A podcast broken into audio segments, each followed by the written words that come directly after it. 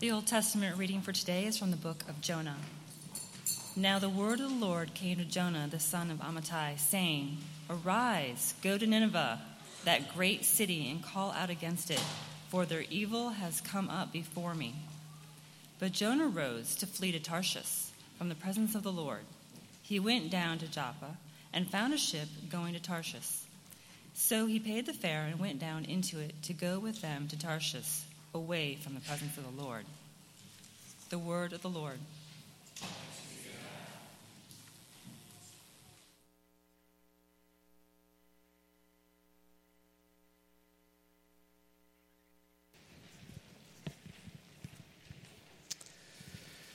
This is, um, some of you might know, this is the season in the church of Epiphany.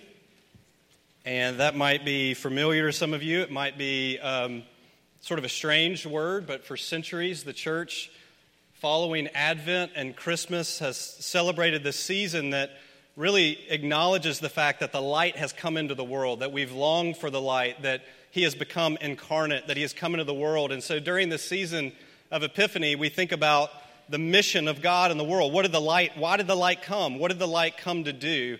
And what does that have to do with us, the church?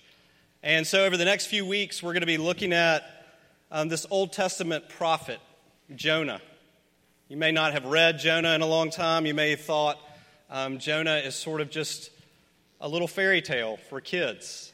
But I think Jonah tells us a lot about the light coming into the world. It tells us about the heart of God. And so before we dig into that, let me, um, let me take a moment and ask that God help us. Father, we thank you again this morning for your word. We thank you that it shows us your heart, it shows us your nature and character. We thank you that the very word became flesh and came and dwelt among us, that the light has come and it has shone into the darkness. And Father, we thank you that for some reason you have decided to shine that light upon us. And Father, I pray that as we think about this book over the next several weeks, we might ask that question why did you do that? What does it mean for us to be the church in the world? What does it look like for us to follow Jesus as we go and love the world and love our neighbor? And Father, I pray that you would make this clear to us. I pray that you would convict us. I pray that you would point us to your Son, Jesus. In his name we pray. Amen. From April 7th to July 15th of 1994. That's just a little over three months. Not a very long period of time. Almost one million Rwandans were murdered, killed, um, were brutally raped and tortured and murdered. And this was not something that just happened all of a sudden. It was part of a, an ongoing civil war in Rwanda and that was really spurned on by the hatred between two groups of Rwandans, the Hutus and the Tutsis. And the Hutus had seen it really as their mission to wipe the Tutsis off the face of the earth, to completely obliterate them, to completely annihilate them. And in three short months, they came pretty close to doing that very thing. And that's that's not news. It's over 20 years ago, and many of you have heard about that genocide in Rwanda. But one of the things that we don't necessarily hear about is what has happened after that. So, about not quite 10 years later, in 2003, there were about 40,000 Hutus that were released from prison back into mainstream society in Rwanda. And so you think about the fact that these, after serving sort of a menial sentence for some pretty heinous crimes, were simply released back into society, and many of them moved into the neighborhoods, and even some of them moved next door to family members of people that they had murdered. And there was one man named Antoine who had survived this genocide, and he asked this question What would you do? How would you feel if, if it were proclaimed that a murderer was being released into your neighborhood? And then he said, Well, how would you feel if you were told 40,000 were being released into your neighborhood? And there's a, a, book and a documentary that I highly recommend called As We Forgive. And what it accounts is basically how many of the Tutsis responded to that question. And many of them who even had neighbors who had assaulted and even killed part of their family, many of them chose to forgive. It's, an it's one of the most astounding accounts of forgiveness that I can think of in our era. And we, you know, as Christians, forgiveness is a big deal, right? I mean, this morning even, we've talked about forgiveness. We talk about forgiveness all the time. We even go to the point to where we say, and we agree with the New Testament that says that we were once enemies of God. That's what the New Testament says about each and every one of us, that we were once enemies of God, and yet He has shown us forgiveness. But my question, really, and I think the question that this book of Jonah is going to ask us over and over again is do we really believe in forgiveness? Maybe a better way to put it, and I think this is the question that it continually asks, is are we as compassionate as the God that we claim to serve? Are we as compassionate as the God that we claim to serve? You see, Jonah is a story about God's compassion. It's a story that, that we desperately need to hear. Because I think a lot of times we might buy into the narrative that says, is God really that compassionate? Or we might even buy into the narrative that says, you know, um, that puts God, like puts us in the seat of judgment and sort of judges God to say, I really think that in some ways I'm almost more compassionate than He is. And here's the thing in the midst of our hectic, busy, anxious lives, we have neighbors and coworkers and friends and relatives and even enemies that are longing for compassion. They are crying out for compassion. They're crying out for grace. The world is crying out for the compassion of God. And here's the thing God has called us as the church to represent Him in the world. And Jonah, you know, many of the readers of Jonah would have read this many years after it actually happened. And Jonah actually served as a reminder to Israel of God's heart for the world, of God's compassion for the world. And I think it serves as a reminder to us, and it's going to continue to serve as a reminder to us that the light has actually come into the world. The true Jonah has come into the world, and he has shown his light upon us. And we, the church, are called to now go and, and bear that light in the world. That we're called to love. That we're called to compassion. Uh, that we're called to pray, even as Jesus so outrageously and pointedly told us to pray, even for those who persecute us to even for those who are enemies. Because to be a Christian, to be a, to be a Christian is to be a disciple. To be a disciple is to be one who follows Jesus. And to follow Jesus means that we become missionaries, that his mission, that his heart, that his compassion now becomes ours, that it becomes our job.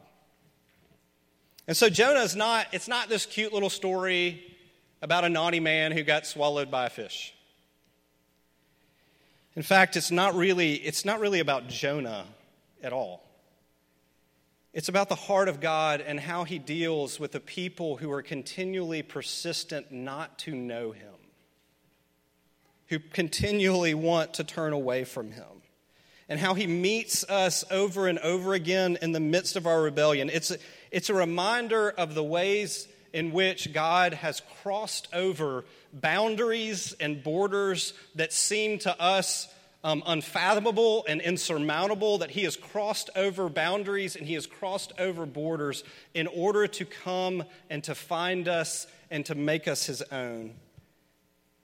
And it's about how we now have that same mission the mission to cross over And so this morning, I want to I want to look at just two things from these, these three verses. I want to think about the call to cross over, and then I want to think about how difficult that call is, the difficulty of crossing over. The call to cross over and the difficulty to cross over. You know, the, the, the beginning of any book in the Bible that we begin to read, we tend to kind of zone out on. It just seems like an introduction. But the beginning of this begins with the word of the Lord came to Jonah of Amittai. The word of the Lord came to Jonah. The very word of Lord in some of your Bibles is all caps because when that word was written, it was actually the, the name of God, which is just a form of the, the verb to be, Yahweh, which is Jehovah. The word of the maker and the creator of the heavens and earth came to Jonah.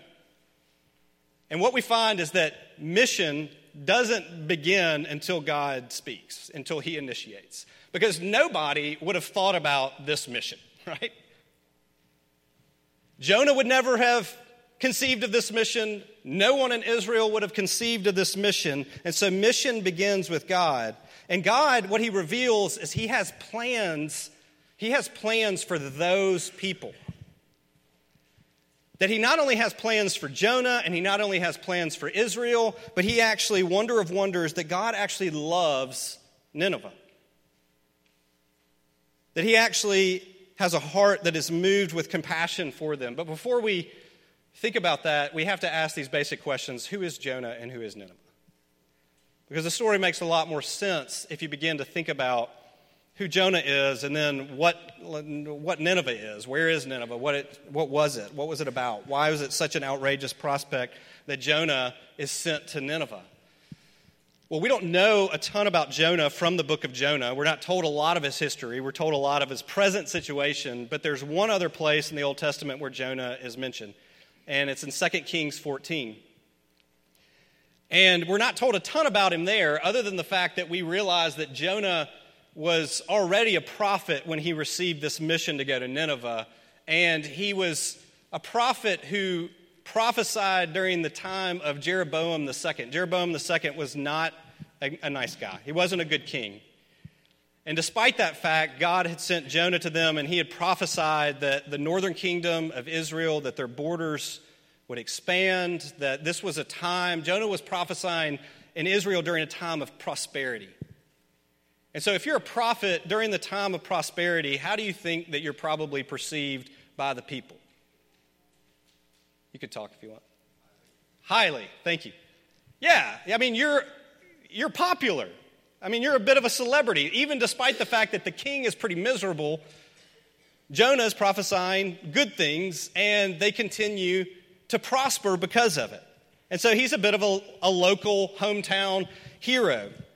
And so you have to understand when the word of the Lord comes to Jonah, it comes as a complete shock to Jonah because God suddenly is calling Jonah to cross over. He's calling him to, to leave the comfort of this prosperous kingdom where he had experienced peace and security and even maybe a little celebrity and to go to Nineveh, the capital of Syria. Now, what is Nineveh? Nineveh, the prophet Nahum, he called it the city of blood. Uh, Nineveh was an enemy. Nineveh was infamous in their own day for the evils and the violence that they committed, even more so than Sodom and Gomorrah was in their day.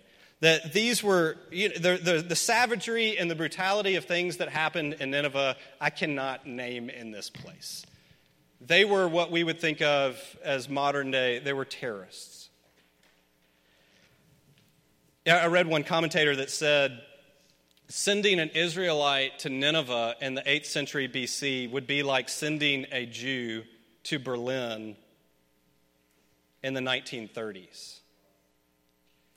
I think on the eve of Martin Luther King Day, we could say that it would be like sending a black man to preach in Memphis, my hometown, in the 1960s. There's a chance that things are going to go pretty bad, right? There's a chance that he's not going to be maybe well received. And you add to the fact that prophets were normally not sent outside of the boundaries of Israel, that they were usually sent just to Israel itself. And what you begin to find is that God often wants something different than what we want. And so he sends, he says, the word of the Lord came to, came to Jonah, and he says, Go out and cry against them because their evil has come up against me. Well, what does that mean? It sounds bad at first, but it's actually a very good thing because if God cared nothing for Nineveh, he wouldn't send a prophet to call them to repentance. And Jonah knows exactly what this means.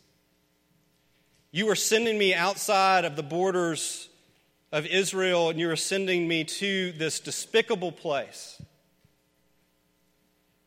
to cry out against their evil so that they'll return and they'll repent and you can show mercy on them. It's evident to Jonah that maybe God cares about Jonah's enemies maybe as much as he cares about Jonah himself. And as you go through this account, I mean, over the next several weeks, as you, if you haven't read Jonah in a while, if you've never read it, I mean, what's going to happen and what kind of sneaks into our heart as we start to see this account of Jonah unfold is that we can, we can easily begin to sneer at Jonah. I mean, it's almost like reading the Gospels and looking at the disciples, and we sort of giggle at times because we look at Jonah and we think, what a weak, frail, fearful failure of a prophet. He's an utter coward. And the truth is, that's right. He is. But the point of Jonah, and if our hearts move in that direction and they never turn back to see the ways in which we're just like him. And the ways in which, when God's compassion and his mercy and his grace is directed towards people who we think don't deserve it, how do we react? You see, Israel was, they were fine the way they were, or so they thought. They were fine. Um, if you want to hear about our God, if you want to hear about um, the true God, Yahweh, then you come into our confines and you see what we're about. You come to our temple, you can see Him. And God says, The days of that are over. I'm sending you out to show them. They're not as crazy about that notion. And to say that we live right now in times that are kind of polarizing, I, I think is fair to say. I mean, every period since the fall of man has been polarizing. But there's certain times in which you can kind of tangibly feel it, and right now we can feel it. And the question that I think Jonah is going to bring up to us over and over again, the one that I want you to start to ponder, is what is the role of the church in such times? What is your role? As you maybe look out in the world, as you look out in our country, as you, as you grapple with all the different questions that arise what is the role of the church? What is your role as somebody who belongs to Jesus? And sadly, I think that what we see in our culture, what we see in our society often is that those who call themselves Christians, who claim the name of, of the Messiah, of Jesus himself, can often be the most spiteful, the most racist, the most fearful, the most critical, the most xenophobic people in our culture. And that was true of Israel at the time. And I think that this is what God is doing in this, this story. And this is what he's doing with Jonah that they had been lavished with God's grace, they had been lavished with his mercy, they had been lavished with his forgiveness. And they had become so comfortable with it that they began to think that they actually deserved it. So when God says, Go tell it to your neighbors, they were like, What? Jonah asks us this question Is that true of us? Is that true of us? Because this call to cross over, it's a call that's really difficult. And it's a call that makes us think hard about our own hearts. It's a call that makes us think hard about the gospel. It's extremely difficult. Think about what this would have meant for Jonah when he receives this word of the Lord. It would have meant Jonah needed to lay aside everything that he held dear. Israel despised Nineveh.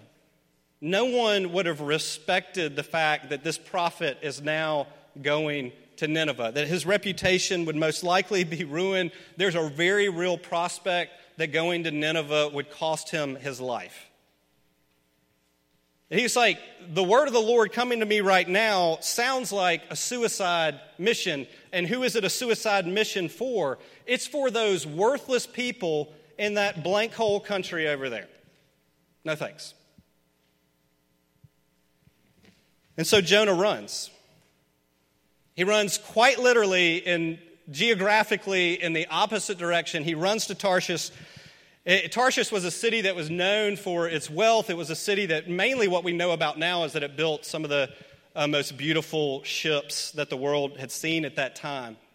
And so he decides to go there. But more importantly, Jonah, we're told, runs from the presence of the Lord. And in, in the Hebrew, literally, he runs from the face of Yahweh. Now, Jonah knows he can't actually run away from God's presence but what is it, so what does that mean? We, I, we don't know exactly what Jonah's thinking at this point. We get a little bit more revelation towards the end of this book about what Jonah was thinking. But at this point, what it seems is that Jonah is thinking, if this is what God is about, I don't want to be about God. If this is what God is about, then I want to I want to run away from his face. I want to flee his face. Maybe if I move outside of the borders of Israel, maybe his voice won't talk to me any longer. Maybe somebody else can pick up with this mission because I don't really want anything else to do with this mission.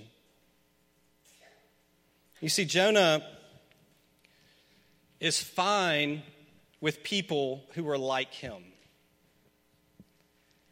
He's he's great with people who share his culture and share his language and share his heritage and share his taste and share his traditions. But when God sends him to cross over, he doesn't want anything to do with it. Why would God send me to those people? And of course, or we should at least, I know that I do as I've thought about these, I've thought about this book over the last few weeks, is that we can relate to Jonah. That we all have this category in our minds of, of who those people are, and we all have a narrative in our minds of what they're like and why they're the way that they are. And it's easy for us to sit back and sort of judge those people, whoever they might be. Those people got themselves into the situation that they're in because those people made bad decisions. Those people are addicts. Those people are lazy and they need to get what they deserve. Those people have strange political and I think aberrant political views. Those people are violent. Those people worship money and all they care about is career. Those people, those people, those people. And we could go on and on and on. And we think about that narrative that runs through your own mind and what we have to see that what, what it means to follow Jesus is actually to become his disciples, that we have to begin to destroy some of those narratives in our mind. And what we have to see is that every individual that we encounter is made in the image of the living God. They are made in the lim- image of the living God, and we have to do that work first and foremost in the midst of this room, in the midst of this congregation. Because one of the easiest things for us to do is to simply gravitate towards people who are just like us. And we gravitate towards people who understand my good taste and understand my background and understand sort of my level of education. And we think about it in the midst of our city and we, we realize what's easiest for us to do is to only associate with people who are at the same economic level or who have the same race that I do or even the same religion that I do. And the easiest thing to do is to never cross over those lines. It's incredibly easy. We think globally. What did, what did, did any of us in this room ask to be born in America? And yet we are. And America being powerful and prosperous sometimes leads us to become one of the most ethnocentric, prideful people. Instead of asking the question, God lavished us with wealth and He lavished us with privilege and He lavished us with possessions to what end? Why did He do that? That's the question that Jonah continues to ask us. And in short, We worship a God of compassion who crosses over. Who crosses over to find people like us, who, who has gathered a people to do the same thing, and there's nowhere that is more evident than in Jesus. There's a place in, in the Gospels, in Luke 11, when Jesus is talking to some Israelites, and he says to them, A, a greater Jonah has now come. What does he mean by that? I think that what Jesus means by that is that when the word of the Father came to him, and told him to cross over that the word that he he didn't respond do you know who those people are do you know what they've done? Do you know what they'll do to me? Instead, Jesus says, Not my will, but your will be done. And Jesus crosses over and he lays his riches and he lays his comfort and he lays his reputation aside. And what does he do? He goes and he sits down and he eats. An incredible thing to do in that culture. He sits down and he eats with defiled people, he eats with sinners. He touches outcasts, he touches lepers. He lets a prostitute anoint his feet and cry over his feet and, and wipe them with her hair. And the good people, they don't recognize him, and he tells them why because he says, You didn't listen to the sign of Jonah. And Jesus is handed over to be executed by and for the very people you came, he came to save. You see, the point of Jonah is not just that we identify with Jonah and sort of make a resolution today to be better than Jonah was. That we will never understand this book until what we realize is that we're Nineveh. And that Jesus accepted the mission and he came running towards us. That he came running, he came sprinting towards us. And what I want more than anything for myself, Lord, help me, and for you and for the church, grace and peace is not simply that we walk out of here correcting Jonah's mistake, but that we fall deeply in love with Jesus.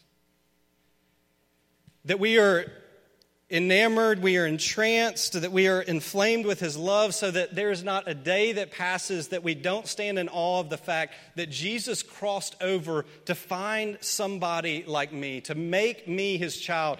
And here's the thing if that is our goal, the thought of crossing over to love even our enemies, it ceases to be a question even at all. Let me pray. Father, we thank you for Jesus. We thank you for his obedience. Father, we thank you for his love. We thank you for the compassion that you have for people like us. I pray that you would humble us.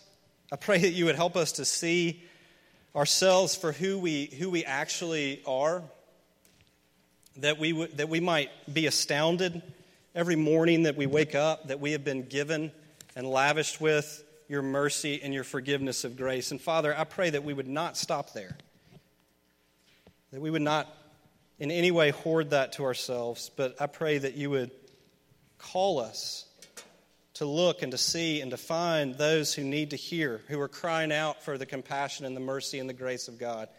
I pray that you would, be, you would help us to be quick to respond. I pray that that would be what we are about as a church and what we are about as individuals. And we ask this in Jesus' name. Amen.